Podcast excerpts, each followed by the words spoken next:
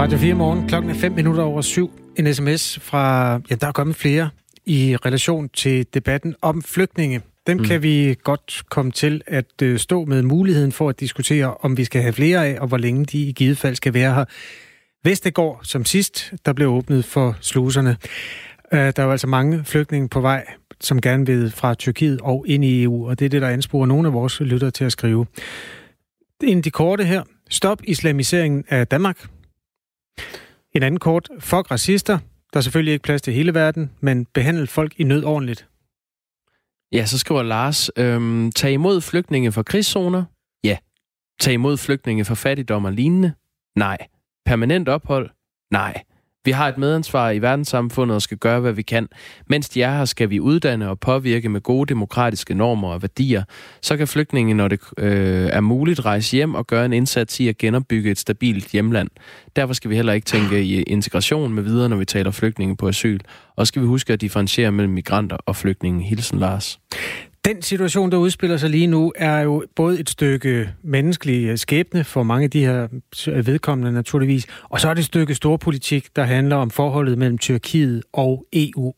Tyrkiets præsident Erdogan har brudt den flygtningeaftale, som han ellers bliver godt betalt for af EU. Han har åbnet grænserne på den tyrkiske side, så tusindvis af migranter er rykket mod den græske grænse, hvor myndighederne lige nu kæmper for at holde dem tilbage. Godmorgen Jeppe Kofod. Godmorgen. Vi taler med dig, øh, udenrigsminister, for det, forud for at det ekstraordinære hastemøde, som du skal have med de andre EU-landes udenrigsminister.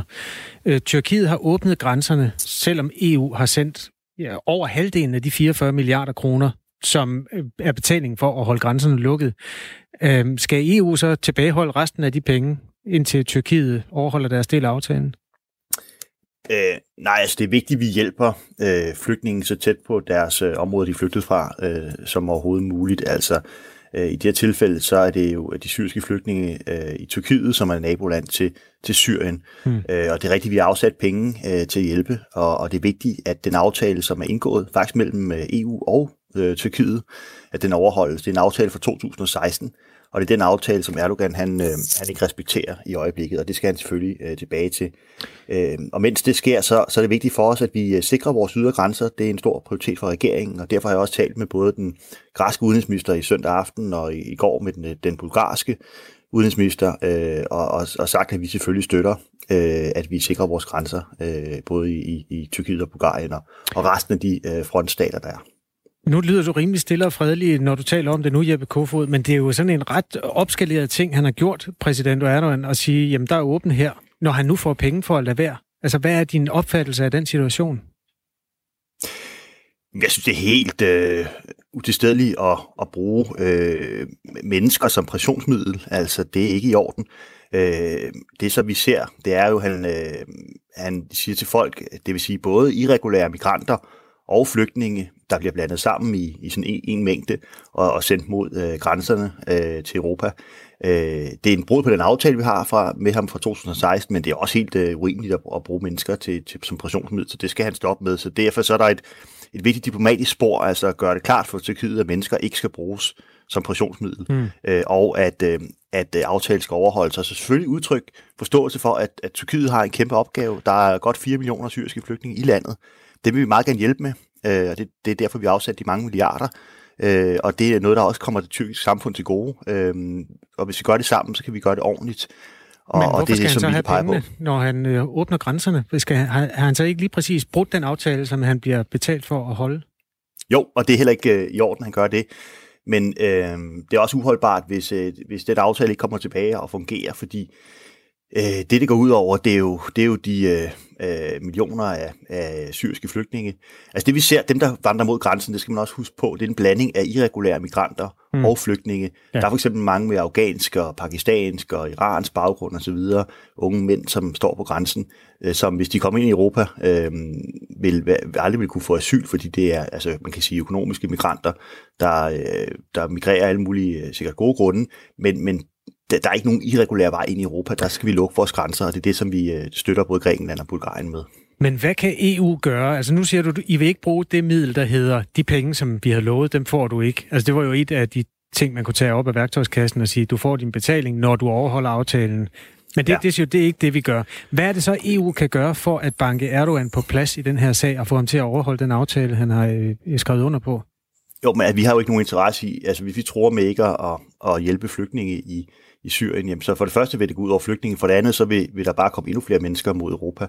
Øh, så det vil, det vil ikke være nogen løsning. Øh, selvfølgelig skal vi, skal, vi sætte, skal vi sige til Erdogan, det er helt urimeligt det her, men jeg tror også, vi er nødt til at vise, altså sige til Tyrkiet, at, at vi godt forstår, at øh, landet er under et stort pres. Altså øh, det vi ser i Idlib-provinsen i, i Syrien, hvor der er direkte kampe mellem øh, tyrkiske styrker og Assad, øh, skråstreg Rusland, kan man sige, på den anden side, og der er en del tyrkiske soldater, der er blevet dræbt øh, det, det, øh, det er noget, der presser Tyrkiet rigtig meget, så vi skal også øh, gå ind og hjælpe med at løse de konflikter, der er øh, kræve, at der kommer våbenvilje i Syrien, og, og hjælpe med, at der ikke kommer en ny kæmpe humanitær katastrofe der i Idlib-provinsen, som, som kommer til at presse øh, Tyrkiet endnu mere. Så, det, så jeg tror, vi kan gøre en, en del, men vi skal ikke ligge under for den der form for, øh, for pres, som øh, Erdogan han bruger. Det er selvfølgelig dybt urimeligt, og det kommer vi ikke til at gøre, og, og den måde øh, vil vi ikke arbejde på fra EU's side.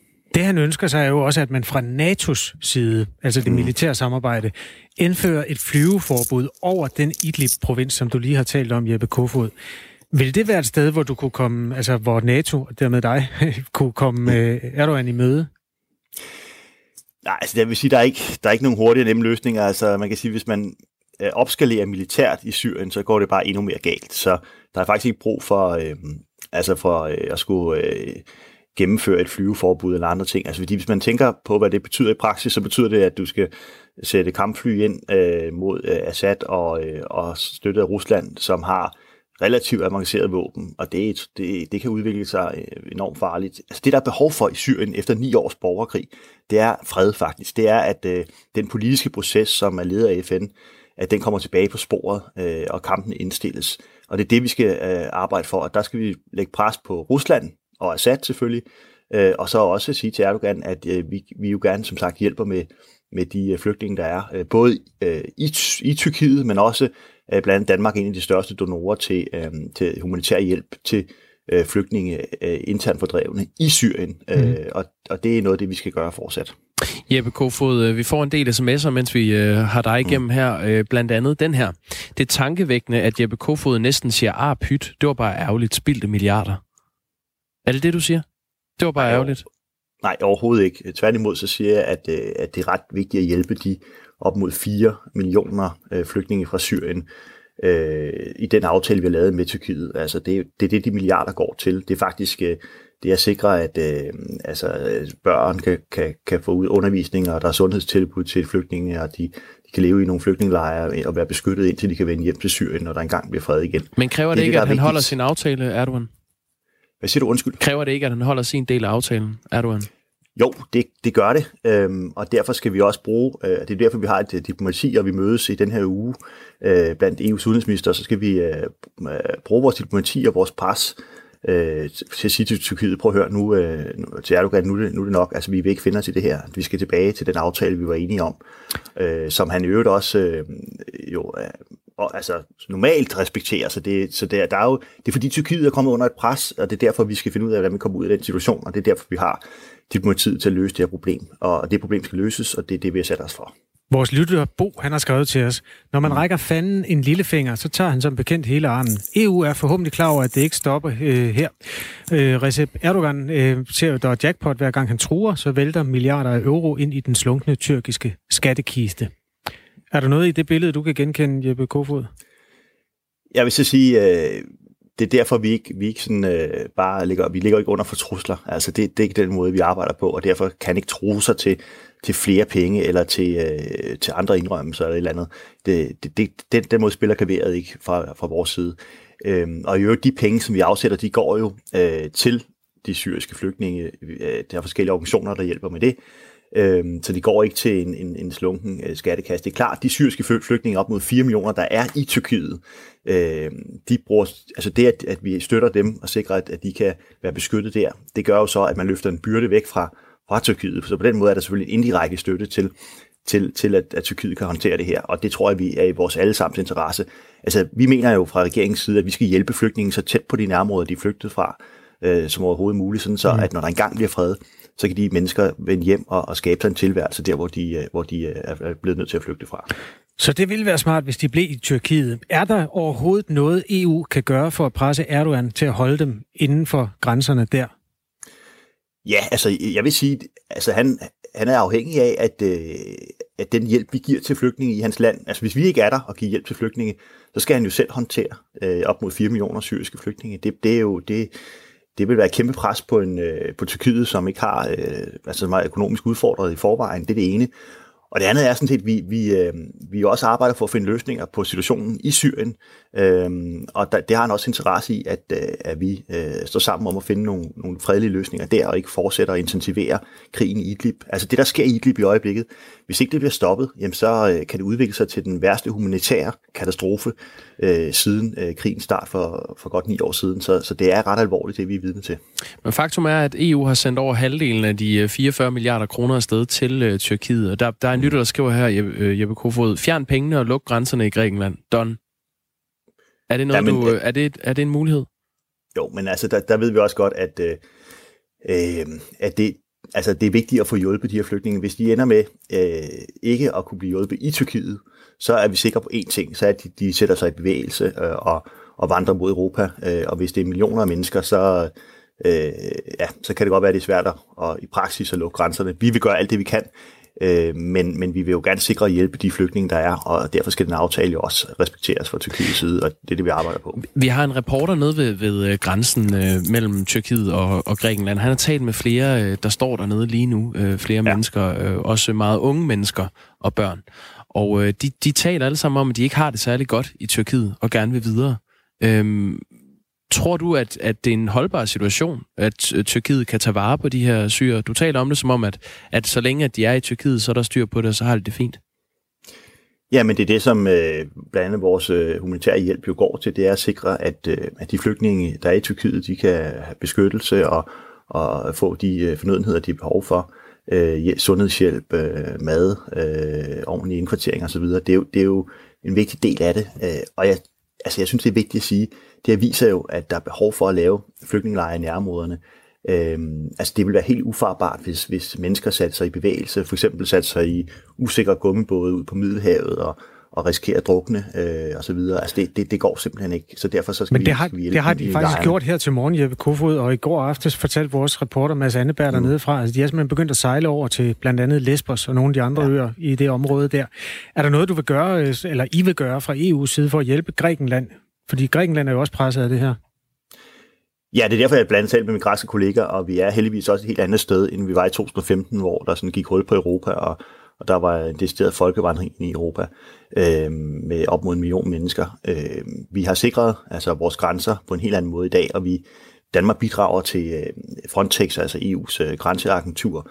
Øh, vi, vi har sagt til Grækenland og, og Bulgarien også for den sags skyld, at vi er klar til at bidrage med mere, øh, og de har spurgt, øh, de har sådan sendt en ønskeliste ud, og det vil vi at kigge på, øh, hvordan vi kan bidrage for at sikre vores ydre grænser. Der skal ikke være en eller anden irregulær, øh, illegal vej ind i Europa. Der skal være nogle grænser, som er sikre, øh, som der er kontrol over, øh, og så skal vi hjælpe flygtninge i nærområderne. Det er en helt klar øh, prioritet for os. Tak fordi du var med i Radio 4 morgen, Jeppe Kofod. Velkommen. Klokken er 18 minutter over syv, og vi bliver ved historien om det, der udspiller sig lige nu. Det gør vi. Vi kan lige så godt sige uh, direkte hej til Mads Anneberg fra Tyrkiet. Hej Mads. Hej, og godmorgen igen. Ja, godmorgen, godmorgen igen. Uh, Mads Anneberg, har du lyttet med på det her interview med Jeppe Kofod? Jeg fik kun uh, den sidste bid faktisk, så hvis I uh, lige vil spørge noget, så må I lige lave et recap. Det, det er jo Jeg synes faktisk, vi skal, vi skal kaste os ud i at, at høre nogle af dem, det her det drejer sig om. Du har jo talt med flere af dem. Uh, så skal vi ikke bare høre, hvem er det, du vil lægge, lægge ud med? øh, jamen altså, øh, det, ham vi lægger ud med, det er en, en ung fyr på 21 år fra Afghanistan, som hedder Sohrab. Øh, og ja, lad os bare prøve at spille klippet og se, hvad der sker.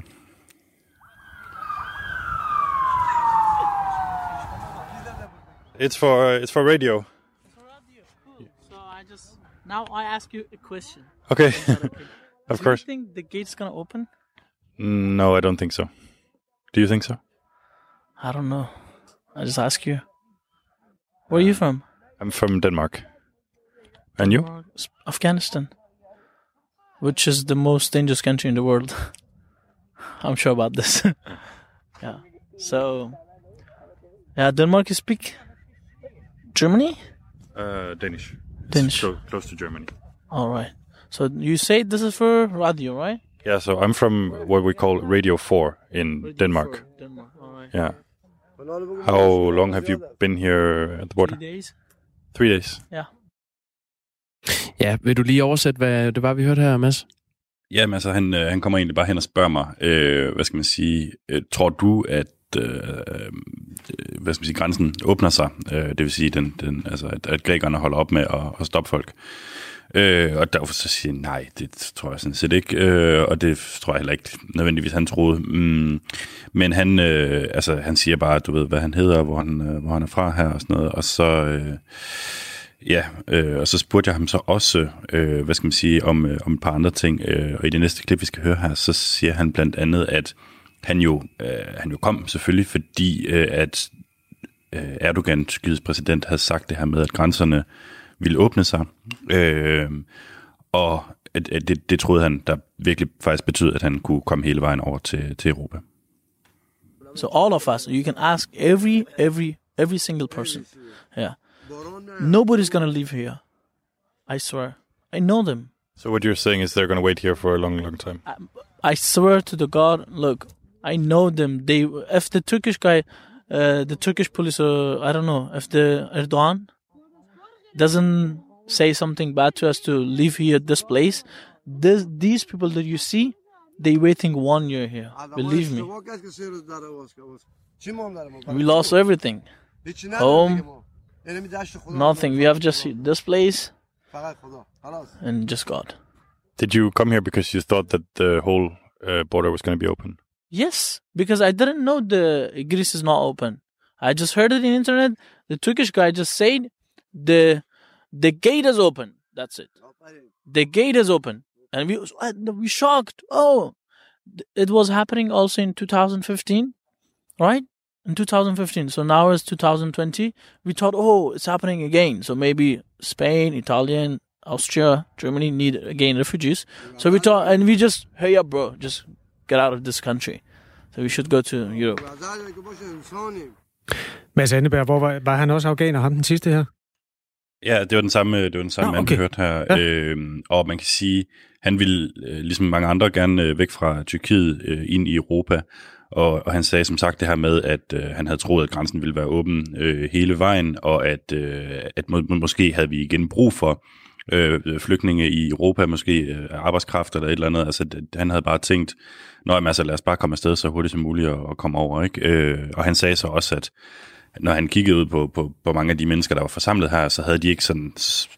Der var mange af dem, der ikke havde så meget at tage tilbage til alligevel, øh, så, så han kunne sagtens forestille sig, at der var mange, der ville blive der og bare vente øh, og, og, og se, om grænsen ville, øh, ville åbne sig altså i, i op til et år, sagde han. Øh, Ham det, her. det bliver, Ja, Ja. altså han er jo migrant. Han er jo det, som i det kolde sprog hedder økonomisk flygtning. Også selvom han beskriver sit hjemland Afghanistan som værende det farligste sted i hele verden. Altså det er garanteret ikke et rart sted at være, men det er jo ikke et sted, som øh, er... Altså det er jo ikke flygtning på, i samme forstand som Syrien. Ved han godt det, at han har en anden status? Ja, altså man kan sige, det er jo lidt svært med de her tilfælde, fordi altså, du, du bliver hvad skal man sige, du, du er flygtning, hvis, hvis, du, hvis du flygter fra noget, ikke? Og, og der kan man sige, der kan jo godt være andre øh, faktorer end, end dit land, som ligesom øh, spiller ind.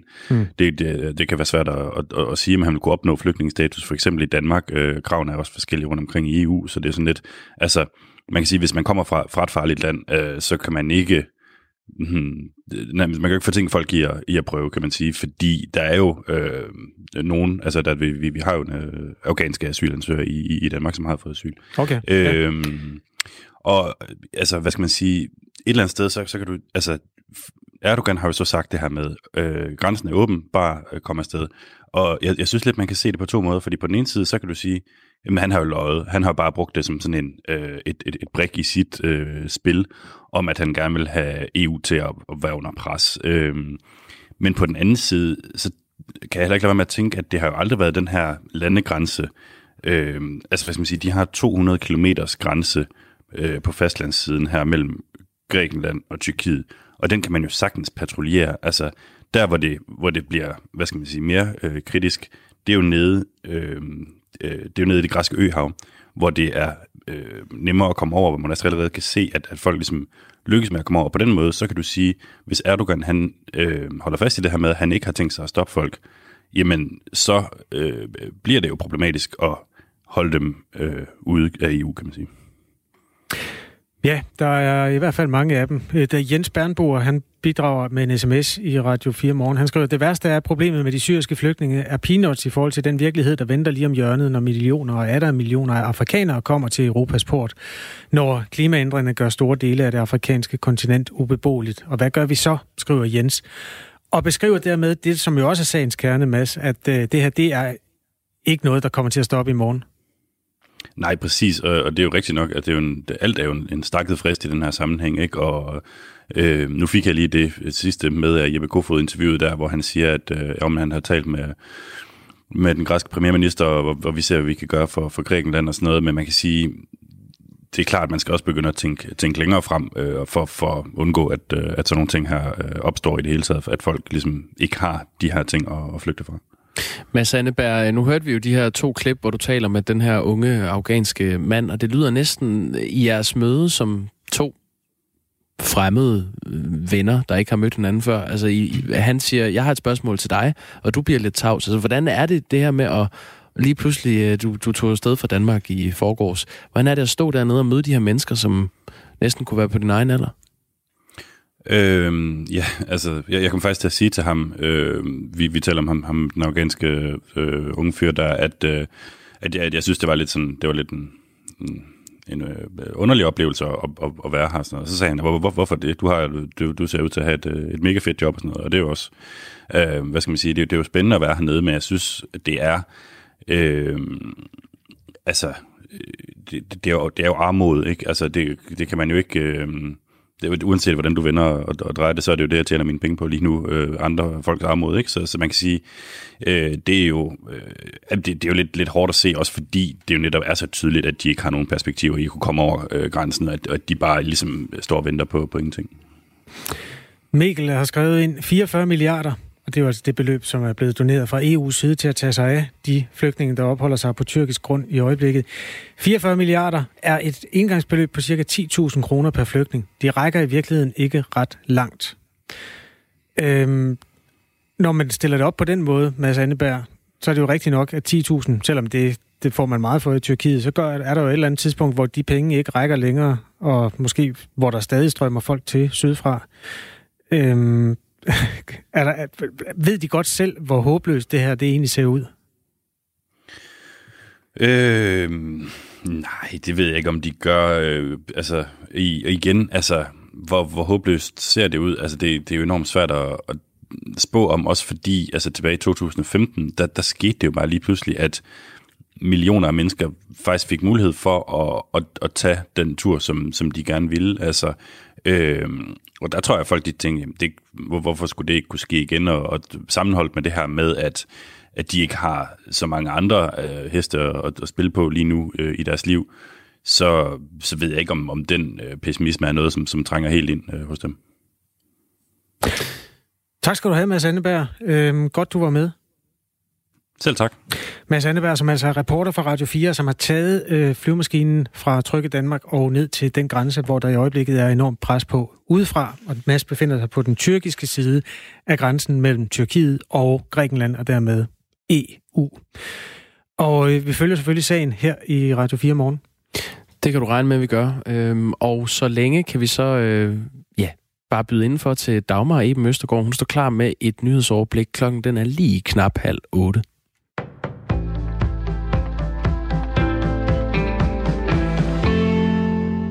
Udenrigsministeriet fraråder nu alle ikke nødvendige rejser til fire regioner i det nordlige Italien, som altså har været ramt af coronavirus, oplyste ministeriet i aftes. Der er konkret tale om regionerne Emilia-Romagna, Lombardiet, Piemonte og Veneto. Ministeriet de begrunder ændringen med et forsigtighedsprincip, fordi der har været en stor stigning i antallet af smittede i regionerne. Viruset, Italien er det land i Europa, hvor flest personer de er smittet med det her virus. Her er mere end 2.000 personer smittet. 52 er døde som følge af viruset, mens 149 de igen er raske. Og Sydkorea de erklærer i dag krig mod coronavirus og sætter alle regeringskontorer i 24 timers alarmberedskab. Imens der nærmer antallet af smittede sig 5.000 i Sydkorea, som er det land med flest smittetilfælde uden for Kina. Ifølge det sydkoreanske nyhedsbureau Yonhap er alle organisationer tilknyttet regeringen af landets præsident blevet bedt om at overgå til et 24-timers system med nødberedskab, lyder det. Præsidenten mener, at det handler om at være klar til at handle hurtigt i forhold til karantæner og økonomiske tiltag. I Sydkorea der er smittetallet steget hurtigt de seneste dage, og en række begivenheder de er altså blevet udskudt og aflyst i landet. Ferier i skoler og børnehaver de er også blevet forlænget med tre uger i hele landet. Det var en beklagelig fejl, at politiet på grund af folketingsvalget holdt sig, holdt sig fra selv at orientere medier og offentligheden om teleskandalen i juni 2019. Sådan lyder det i et nyt ministersvar fra justitsminister Nick Hækkerup til Folketingets retsudvalg og SF's retsordfører Karina Lorentzen, skriver politikken i dag. Anne Philipsen, hun fortæller her. Vi starter lige med at genopfriske sagen om fejl i teledata. Den handler om de data fra vores mobiltelefoner, som politiet blandt andet kan bruge til at finde ud af, hvem en mistænkt har haft kontakt med, eller hvor vedkommende har opholdt sig. I november 2018, der blev Rigspolitiet opmærksom på, at der var fejl i det computerprogram, man bruger til at behandle teleoplysningerne. Og den fejl kan betyde, at der er vigtige oplysninger, der ikke er noget videre til politiet, anklager forsvar i nogle af sagerne. Politikken har afdækket, hvordan Rigspolitiet op til udskrivningen af Folketingsvalget 2019 besluttede at have en reaktiv pressestrategi i sagen om de her fejl i teledataen. Men det var en beklagelig fejl, lyder det nu i ministerbesvarelsen fra Rigspolitiet. Rigspolitiet kunne selvstændigt have valgt aktivt at orientere offentligheden om fejlene i teledata, skriver Rigspolitiet og Rigspolitiets håndtering af teledata har været særdeles utilfredsstillende, hvilket Rigspolitiet beklager dybt, fortsætter ministersvaret blandt andet. Af myndighedernes redegørelse, der fremgår det, at Rigsadvokaturen, der er anklagemyndighedens chefled, senest den 2. maj nåede frem til, at domstole, advokater og offentligheden altså skulle orienteres om de alvorlige fejl. Men det skete ikke før den 17. juni, godt halvanden måned senere. Og Folketingsvalget det var blevet afholdt den 5. juni og udskrevet den 7. maj. SF's retsordfører Karina Lorentzen, hun opfatter beklagelsen som en efterrationalisering fra politiets side der lader til at have været uklare regler eller praksis om, hvad der er gældende under et folketingsvalg, siger hun til politikken. Hun mener nu, at der er brug for nye retningslinjer, en ny vejledning eller lovgivning, så man altså ikke risikerer lignende sager igen. Vi tager et kig på vejret fra DMI til slut. Det bliver mest skyde i dag, og i de vestlige egne, der kommer der regn. Men i løbet af eftermiddagen, der burde det klare op i den sydvestlige del af landet. Temperaturen i dag, de lander mellem 5 og 8 graders varme.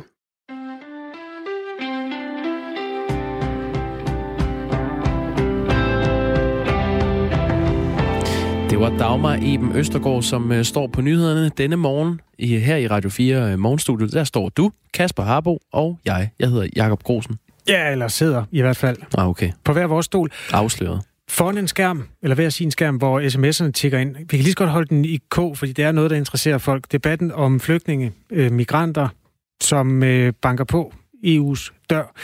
Karsten fra Tostrup skriver, tror jeg virkelig ikke, de fleste af flygtninge af økonomiske grunde. Yderst dybt naivt at tro, at det ikke er tilfældet. Lyder altså analysen fra Karsten i Tostrup. En anden Karsten skriver, verden har én sygdom, overbefolkning. Migrations- og klimakriser er bare symptomerne. Øh, husk at være med i snakken, hvis du har lyst. Hvis du vil meddele dig til os og være med til at analysere det, der sker i verden lige nu, så skriver du R4, et mellemrum, din besked, og så sender du den til 1424. Klokken er 4 minutter over halv 8. Ja, og der er krise i Alternativet. Det gør også øh, rimelig ondt på dem, der har været en del af partiet. Nu læser jeg lige en besked op fra en alternativist. Ja. Hvis du får lyst til at grine af og betragte de interne konflikter som underholdning, så vil jeg gerne minde om, at vi er mange, som er dybt berørte og engageret i, hvad Alternativet står for. Og det gør ondt på os lige nu. Det blev skrevet af Ida Scheiby Alting, som har været en del af Alternativet i mange år, som bestyrelsesmedlem i Valby, i nærheden af København, eller som en del af København. Øh, godmorgen, Jørgen Ida Scheiby Alting. Godmorgen. Hvad er det, der gør ondt? Jamen, det er da at se det projekt, som man har lagt en masse kræfter i, og som øh, betyder meget for en, og som man tror meget på. Øh, at se det under så stort pres. Vi har talt med en borgmester fra øh, Fanø lidt tidligere på morgenen, som synes, at det her er lidt ærgerligt, fordi øh, hun vil selvfølgelig hellere tale om politik. Hun købte ikke helt ind på, at det var et parti i opløsning. Er det det i din optik? Nej. Altså, det, det, øhm, det, det er det ikke. Fordi vi har været, vi har været i krise før, øh, og vi er også øh, kommet igennem det før. Jeg ønsker og tror på, at øh, vi også skal komme igennem den her. Men der er selvfølgelig aldrig nogen af os, der kan vide det med sikkerhed. Hvad er det, der er ved at falde fra hinanden så? Jamen, jeg, jeg ved ikke, om det er ved at falde fra hinanden, men der er i hvert fald der er flere, som har meldt sig ud, som er folk, som jeg har kendt personligt og øh, holdt af og, og, og været i det her projekt sammen med. Og det, det, det, det føles selvfølgelig som et tab. Altså, Ja, øh, hvis vi lige skal lave tidslinjen. Der skete det, at Alternativets stifter Uffe Elbæk meddelte i december, at han ville stoppe, og det udløste et kampvalg. Der var seks øh, bejlere til posten som ny leder, og her blev Josefine Fock valgt. 54-årige Josefine Fock blev valgt den 1. februar. Så kom øh, krigen, han har sagt, øh, for en uge siden lavet information, et portræt af hende, hvor anonyme kilder beskyldte hende for at overfuse og intimidere og ruske i ansatte og i frivillige i Alternativet. Hun har efterfølgende erkendt, at hun har råbt af nogen. Hun siger, at hun ikke har rusket, og mener heller ikke, at hun kan genkende det billede, der nu bliver tegnet af hende. Hvem tror du på i al den her øh, debat? Jamen, ja, det er, jo, det er jo et rigtig godt spørgsmål, men jeg tror faktisk på alle, der er en del af Alternativet. Jeg tror på, at alle har haft gode intentioner. Jeg tror på, at... Øh, men hvem at tror du på taler sandt? Altså er det Josefine Fock, eller er det dem, der beskylder hende for at have rusket hende? Oh, det, er da, det er da et svært spørgsmål, for jeg har jo ikke selv personligt oplevet det, men, men jeg har da godt... Øh, jeg, jeg, jeg tror på, at de har hver deres version af, hvad der er sket. Og jeg tror, at det, det er selvfølgelig er... Altså, jeg tror, det er rigtigt nok. Altså, at jeg tror, at det skal da nok passe, at der er blevet råbt, men der har også været enormt stort pres. Altså, spørgsmålet er, om man kan om man, hvad, hvad man så gør nu, ikke? om man kan tilgive, om man kan finde en vej øh, frem sammen. Du har fortalt os, at øh, ved det her formandsopgør, der stemte du, eller nej, undskyld, altså du har stemt på Nico Grønfeldt, ikke sandt? Jo, ja. jeg har, det er korrekt. Jeg ja. har tidligere stemt på Nico Grønfeldt. Han har så også trukket sig nu. Hvorfor er du stadig ja. med i Alternativet? Fordi jeg stadig tror på, det, øh, på den øh, positive forandring, Alternativet kan skabe. Josefine Fock har selv sagt til det program, der hedder Slotsholmen øh, hos DR øh, på P1, at hun vil have svært ved at stemme på Alternativet, som det er i dag. Hvis nu der var ja. folketingsvalg i morgen, man ved jo aldrig, hvem stemmer du så på? Jeg stemmer på Alternativet. En bestemt kandidat? Altså, jeg har tidligere stemt på Rasmus Nordqvist også. Jeg vil med glæde også stemme på Fældbæk. Synes du, Josefine Fox skal trække sig for at få lidt øh, låg på det her? Det ved jeg ikke, om jeg synes. Det synes jeg faktisk er op til en intern proces i Alternativet at finde ud af, hvad det er, der skal ske. Jeg er ikke sikker på, at det vil skabe en bedre situation. Vi talte tidligere på morgen med øh, Sofie Valbjørn, som er Alternativets borgmester på, øh, på Faneø. Og hun var mest ærgerlig over øh, det her, at det her det er blevet trukket ud i medierne. At det er en, en kamp, man kæmper for, for åbne kameraer og mikrofoner. Hvad er du mest ærgerlig over? Jeg er mest ærgerlig over, at vi skændes så meget med hinanden internt.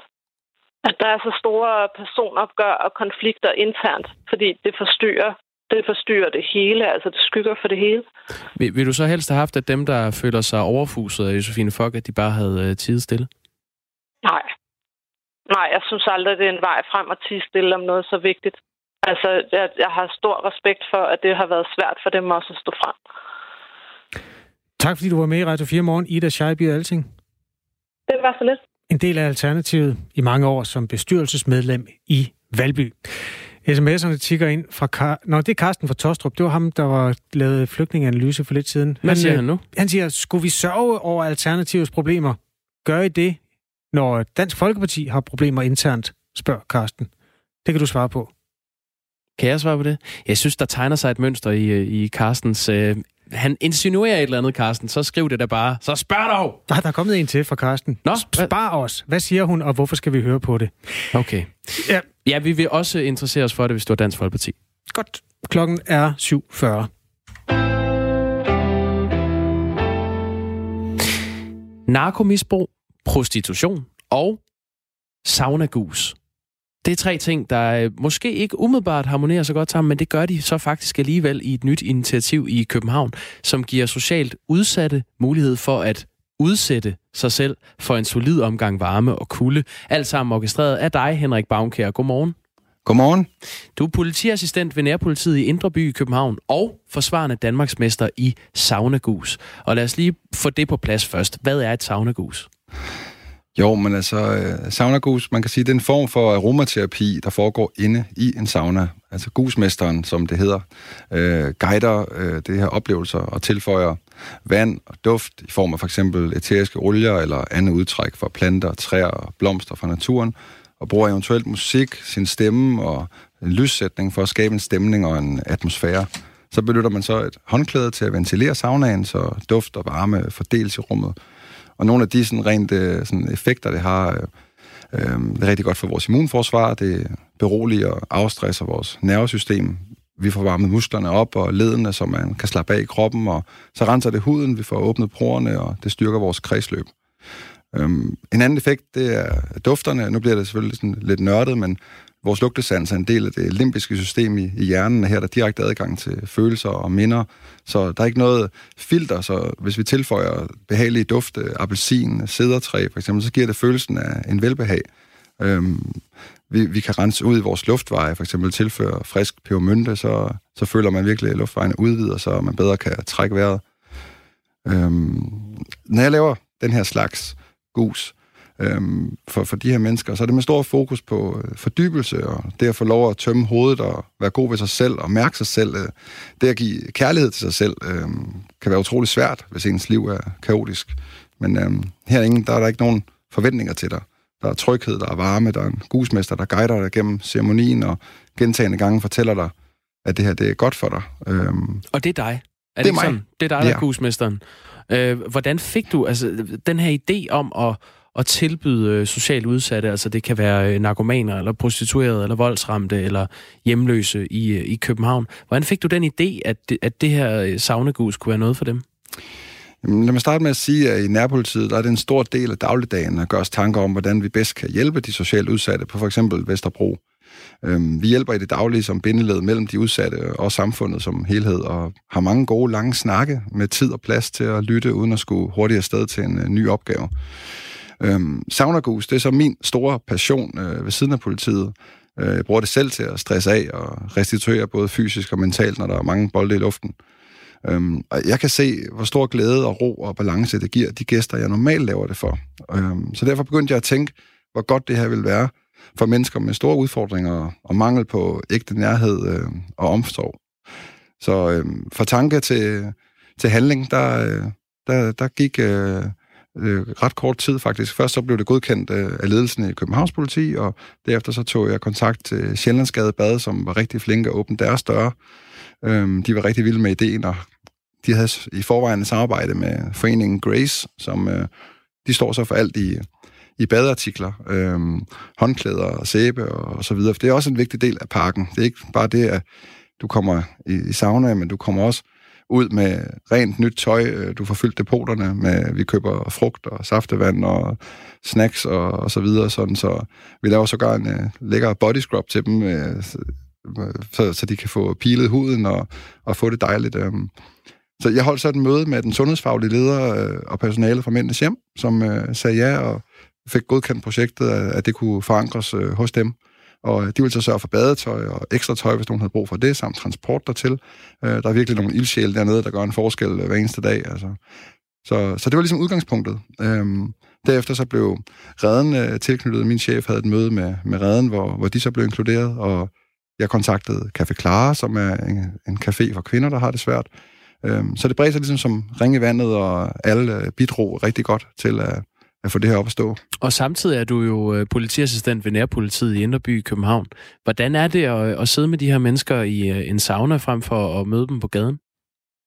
Jamen, det er en meget positiv oplevelse. Altså, øh, det er en helt anden atmosfære, man kan skabe. Altså, vi kommer ned i øjenhøjde, vi, skuldrene falder ned på plads, og for en tid, der handler livet ikke om overlevelse, men om at få lov til at give sig selv lidt, lidt kærlighed, og det at give er, er helt fantastisk. Altså, det, det er rart at se dem værdsætte duften, stemningen, alle de små detaljer. Um, Hvad taler I om, sådan en, en betjent og en prostitueret, der sidder der i et sauna? Gus. Jamen, altså under selve seancen, øh, den her ceremoni, der er det vigtigt bare at gå ind i dig selv. Øh, tømme hovedet. Når vi sidder der i 85 graders varme, øh, så er der ikke øh, plads til at, at tænke så meget over dagligdagens problemer. og Det er præcis det, der er meningen. Få lov at, at tømme hovedet og bare mærke sig selv. Øh, i, det, I det her stress og kaos, der, øh, der øh, er der ikke plads til at få lov at lige mærke, hvordan har jeg det egentlig inde i. Så her, der er det musikken, der er det duftende, varmen, og selvfølgelig min guidning, der, øh, der, der, der tæller, når jeg fortæller dem, hvad de her forskellige eteriske olier, eller når vi laver et, et røgelses, øh, bruger røgelse og fortæller dem, at det her det øh, er blevet anvendt igennem meget, meget lang tid til at øh, fjerne dårlige energier og sådan noget, jamen så, så, så, så opnår man en, øh, en, en, en effekt øh, hos folk. Øh, og når vi så kommer ud af saunaen og sidder og, og, og køler af og får noget at drikke og så videre, så er det jo der, at man begynder at slappe af, og, og man kan begynde at, at tale sammen øh, på en helt anden måde, end når man står ude på gaden med larm og støj, og hvor der vi alle sammen har en rolle. Øh. Henrik Baumkær, man kan kun øh, næsten kun. Nu må vi se, om der er nogen, der melder noget andet ind på sms'en. Jeg vil sige, det er et meget sympatisk projekt, det her. Det kan man næsten ikke sige andet til. Men jeg er lidt interesseret i, lige før vi slipper dig. Du er tre, tredobbelt Danmarksmester, og så har du vundet bronze ved VM i Saunagus. Hvordan konkurrerer man i det her? jo, det, øh, det er jo ikke helt lige så stort som fodbold endnu, så det kan jeg godt forstå, du spørger.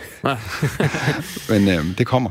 Nej, øh, der øh, konkurrerer man øh, i, i VM, der er det i store saunaer til 200-300 mennesker. Øhm, der er så placeret nogle dommer, fem styks, som øh, vurderer, hvordan øh, du... Øh, hvordan din varmeudvikling er. Den skal støt stige. Øh, din dufte, kan de duftes, de ting, du siger, du bruger, øh, kan man også, kommer de også frem i saunaen, og når de også at forsvinde, inden du bruger den næste. Øh, så er der hele ventileringen af saunaen. Der bruger man øh, et håndklæde, og der, det kan man få til at se mægtig flot ud med forskellige teknikker, så det bliver du også bedømt på, hvor god du er til det. Øh, når man går til mesterskaber i det her, så har du både klassisk gus og, og showgus, og, og det, jeg har lavet, det er så show. Øhm, og der laver man en historie, der laver du faktisk øh, en 15 minutters øh, fortælling, og det er med kostymer og lys, og hvis du tager ned til de her VM-saunaer, så er det øh, på højde med en, øh, en natklub, hvad de har af udstyr i musik og i, i lys og lyd. Øh, så det, det, det er en helt anden form. Det er ikke på samme måde øh, terapi og behandling, som det er her. Ej, det lyder øhm, lidt mere show-betonet, det der. Ja, og nu er der jo DM i Saunagus her i øh, 7. 8. 9. maj op i øh, Nørre Sundby. Øh, så øh, der kan man komme op og, og se øh, Danmarksmesterskabet Saunagus, hvor de dygtigste saunagusmester i Danmark øh, vil, vil konkurrere. Held og lykke med det. Hvis tak, du stiller op, Henrik. Det gør du nok. Henrik Baumkjær, øh, politiassistent ved Nærpolitiet i Enderby i København og gusmester. Dejligt livsbekræftende indslag. En rigtig god panserbasse, står der sagt med en sms her. det er godt. Ja, ja. De, de glade mennesker er heldigvis også stået op og begyndt at tage deres telefoner op i lommen og skrive sms'er til Radio 4 morgen. Ja. Husk at skrive mm. R4 først, og et øh, mellemrum, og så din besked, og så sender du den til 1424. Det er lige præcis det, man gør. Synes du ikke, det var, det var da et godt initiativ? Jamen, 100 procent. Ja. Altså, det er da lige præcis i det her land, at man skal burde sidde i en sauna i ni måneder om året, eller sådan noget. Det kan du regne med. Ja. Nå, klokken den er blevet 11 øh, minutter i 8.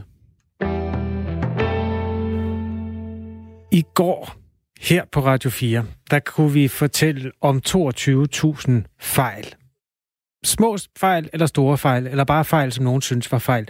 Men i hvert fald indberetninger af fejl. Altså, der skete sidste år næsten 22.000 indberetninger af fejl i den medicin, som personalet på bosteder skal give til beboerne med handicap eller psykisk sygdom eller misbrug. De har fået brug for forskellige typer af medicin, og der sker altså fejl 60 gange om dagen. Det der tal, antallet af indberetninger, det er steget med 50 procent på fem år. Det viser en aktindsigt, som vi her på Radio 4 har fået fra Styrelsen for Patientsikkerhed. Og den har nogle politiske aspekter i sig, den her undersøgelse, og derfor skal vi sige godmorgen til Stinus Lindgren. Godmorgen. Godmorgen. Psykiatriordfører og sundhedsordfører for det radikale venstre. Ja, det er korrekt. I de to organisationer, SIND og Bedre Psykiatri, de har også kommenteret den her sag. Der synes man, at et af problemerne er, at personalet på bostederne er for dårligt uddannet til at give medicinen. Det er et problem, som Knud Christensen fra SIND, han lige siger noget om her. Medicinen bliver håndteret af nogle mennesker, som ikke er tilstrækkeligt uddannet eller har tilstrækkelig erfaring. Og det er jo altså, fordi nogle af dem er socialpædagoger, og ikke nødvendigvis har fået den øh, overbygning, øh, som der er brug for inden for uddannelse i medicin. Stinus øh, Christensen, hvorfor må... Øh, Lindgren. Lind, undskyld, Stinus Lindgren. jeg er blevet kaldt værre, så nok. Stinus Lindgren, psykiatriordfører og, og sundhedsordfører hos Radikale Venstre. Hvorfor må personale på bostederne give medicin, når de ikke er uddannet i at give medicin? Ja, det er jo et rigtig godt spørgsmål. Altså man kan sige, problemet er jo fuldstændig rigtigt, som du har peget på her, at der mangler øh, personale, der har den sundhedsfaglige baggrund, som er nødvendig for at øh, både udskrive og forstå den her medicin, man giver. Vi skal huske, at mange af de her patienter, der ligger på, på bostederne, er jo meget hårdt ramt. Altså hvis du har en af de her meget... Øh, meget voldsomme psykiatriske diagnoser, så er det medicin, du får ret kraftig. Mm. Øh, og det betyder, at risikoen for bivirkninger, også alvorlige bivirkninger, er ret høj. Og det betyder også, at det er vigtigt at se de rigtige faresignaler, og der har jo været, nu siger jeg, at der har været 22.000 øh, utilsigtede hændelser. Og det er alt fra, fra milde til, til alvorlige tilfælde, øh, som I også er inde på her. Men der har jo været altså, dødsfald som følge af, af fejlmedicinering på de her bosteder.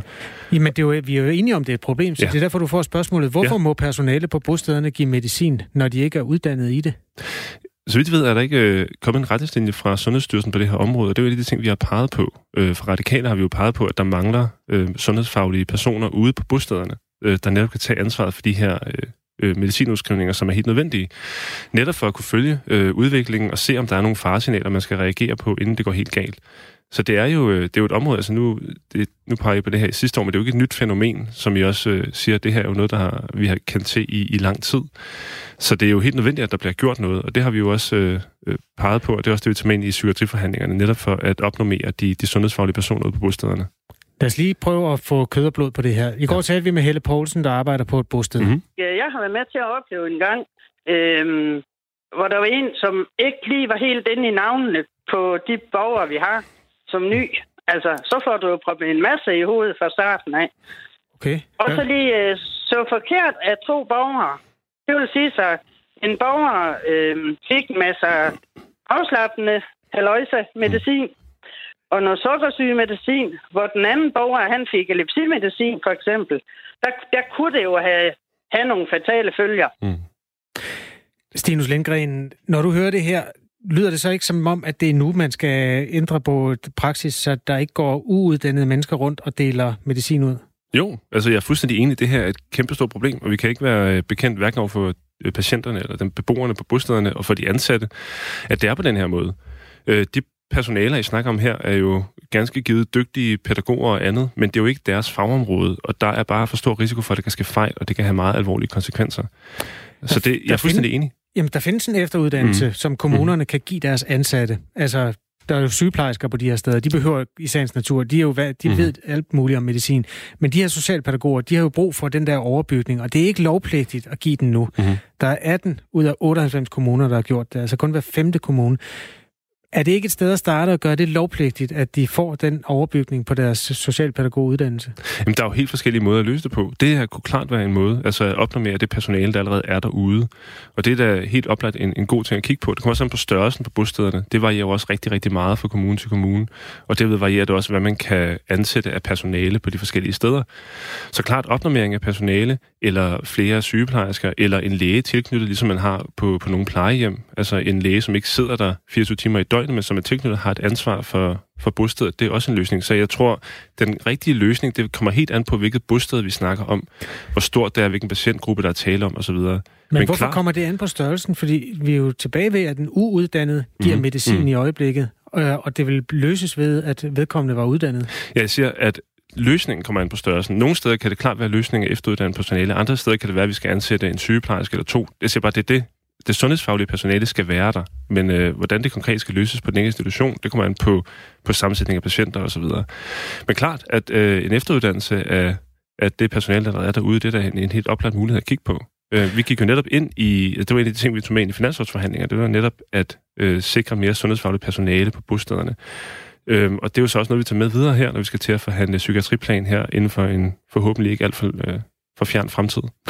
Nu taler vi meget om socialpædagogerne, mm. og hvad de mangler i deres uddannelse. Det er ikke for at bagtale dem, men vi har også talt med formanden for socialpædagogerne. Han hedder Benny Andersen, og han er sådan set enig. Der er udviklet medicinhåndteringskurser, men, men, men, men det skal man jo have øh, arbejdsgiverne til, til at sige, det, det skal de tage også, og, og, og det koster selvfølgelig også nogle penge.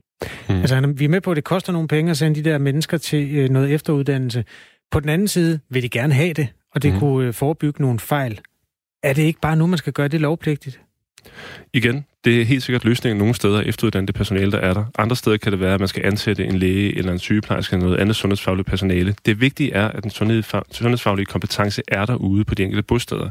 Men kan du så lovgive ja. om, at en, der ikke er uddannet til at uddele medicin, aldrig skal gøre det mere? Altså, vil det være løsningen at gå ind og sige, dem, der skal dele medicin mm. ud, det er dem, mm. der er uddannet til at gøre det? Ja, det er klart en løsning, og det er det, jeg har tænkt mig at spørge også, altså se på, på Sundhedsstyrelsens retningslinjer på området. Det er jo dem, der i sidste ende siger, hvad der er, er den rigtige måde at håndtere det her på. Og det her, jeg synes, de tilfælde, I nævner her, øhm, og de tilfælde, der var fremme sidste år fra blandt andet Fyn, det viser jo, at det her er et alvorligt problem. Og det er klart, når vi har personaler, der håndterer medicin, som har potentialet for meget alvorlige bivirkninger, så kan der ske fejl, og det gør der jo. Øh, og det er jo derfor, vi hele tiden har peget på, at der skal ske en opdatering af det sundhedsfaglige personale på bostederne. Kom præcis hvordan, som jeg siger, det kan være efteruddannelse nogle steder, det kan også være nyansættelse andre steder. Det kommer an på, på faktorerne på det enkelte bosted, øh, hvad der giver bedst mening. Men tror du ikke, reglerne skal være mere firkantede? For som det er lige nu, jo. så er de jo åbnet for enormt meget fortolkning. Og det er mm-hmm. derfor, vi kommer med det forslag, som mm-hmm. er, er... Kunne man ikke sige, at den, der deler medicinen ud, skulle være uddannet til det som mm. udgangspunkt? Om det er en læge, en sygeplejerske eller mm. en efteruddannet socialpædagog, det er op til det enkelte sted. Men der skal ikke være folk uden uddannelse, der deler afslappende haløjsa, som yes. Helle kaldte det, ud til øh, forkerte patienter? Jamen lige præcis. Det, det, det er præcis det, jeg siger. Det sundhedsfaglige personale, det er en sundhedsfaglig person, der skal have ansvaret for medicinen, så vi undgår de her fejl, hegn, det kan monitorere bivirkninger og, og så videre bagefter. Øh, så vi er fuldstændig enige. Det er det, der er problemet, og løsningen er selvfølgelig, at vi sørger for, at der er flere sundhedsfaglige personer ude på bostederne. Hvordan øh, sikrer man, at lige præcis det første af det, du sagde, at, at det bliver vedtaget, at der fremover kun er folk med uddannelse, der deler medicin ud? Jamen altså det første, vi kan gøre, det er jo at arbejde videre for, at der bliver brugt penge på at opnormere det sundhedsfaglige personale, og håbe på, at vi kan få et, et flertal for det på, på Christiansborg. Øh, det var det første skridt. Øh, det koster jo nogle penge, som jeg også selv var inde på, og det er jo så det, vi må finde, når vi skal til at forhandle psykiatriplanen her øh, om ikke så længe. Og så må vi jo se på, på retningslinjerne på området. Det er jo ikke os, der laver dem. De faglige retningslinjer kommer fra Sundhedsstyrelsen. Øh, og spørge ind til dem, hvad, hvad er sundhedsfagligt forsvarligt øh, på det her område? Øh, og så må vi jo se, hvad de kommer tilbage med til os. Stinus Lindgren, øh, øh, tak fordi du var med i Radio 4 morgen. Det var så det. Det her interview, det kommer vi til at gentage øh, i stort set øh, målstok en til en lidt senere på morgenen. Øh, Stinus Lindgren er jo altså psykiatriordfører og sundhedsordfører for Radikale Venstre, og vi skal også tale med Socialdemokraterne lidt senere, som har flere mandater i Folketinget. Rasmus Horn Langhoff, sundhedsordfører for Socialdemokratiet. Ja. Der sidder sikkert nogen, der tænker, hvorfor ringer de dog ikke til sundhedsminister Magnus Heunicke? Oh, det er fordi, han kun udtaler sig om coronavirus for tiden, har han sagt til os.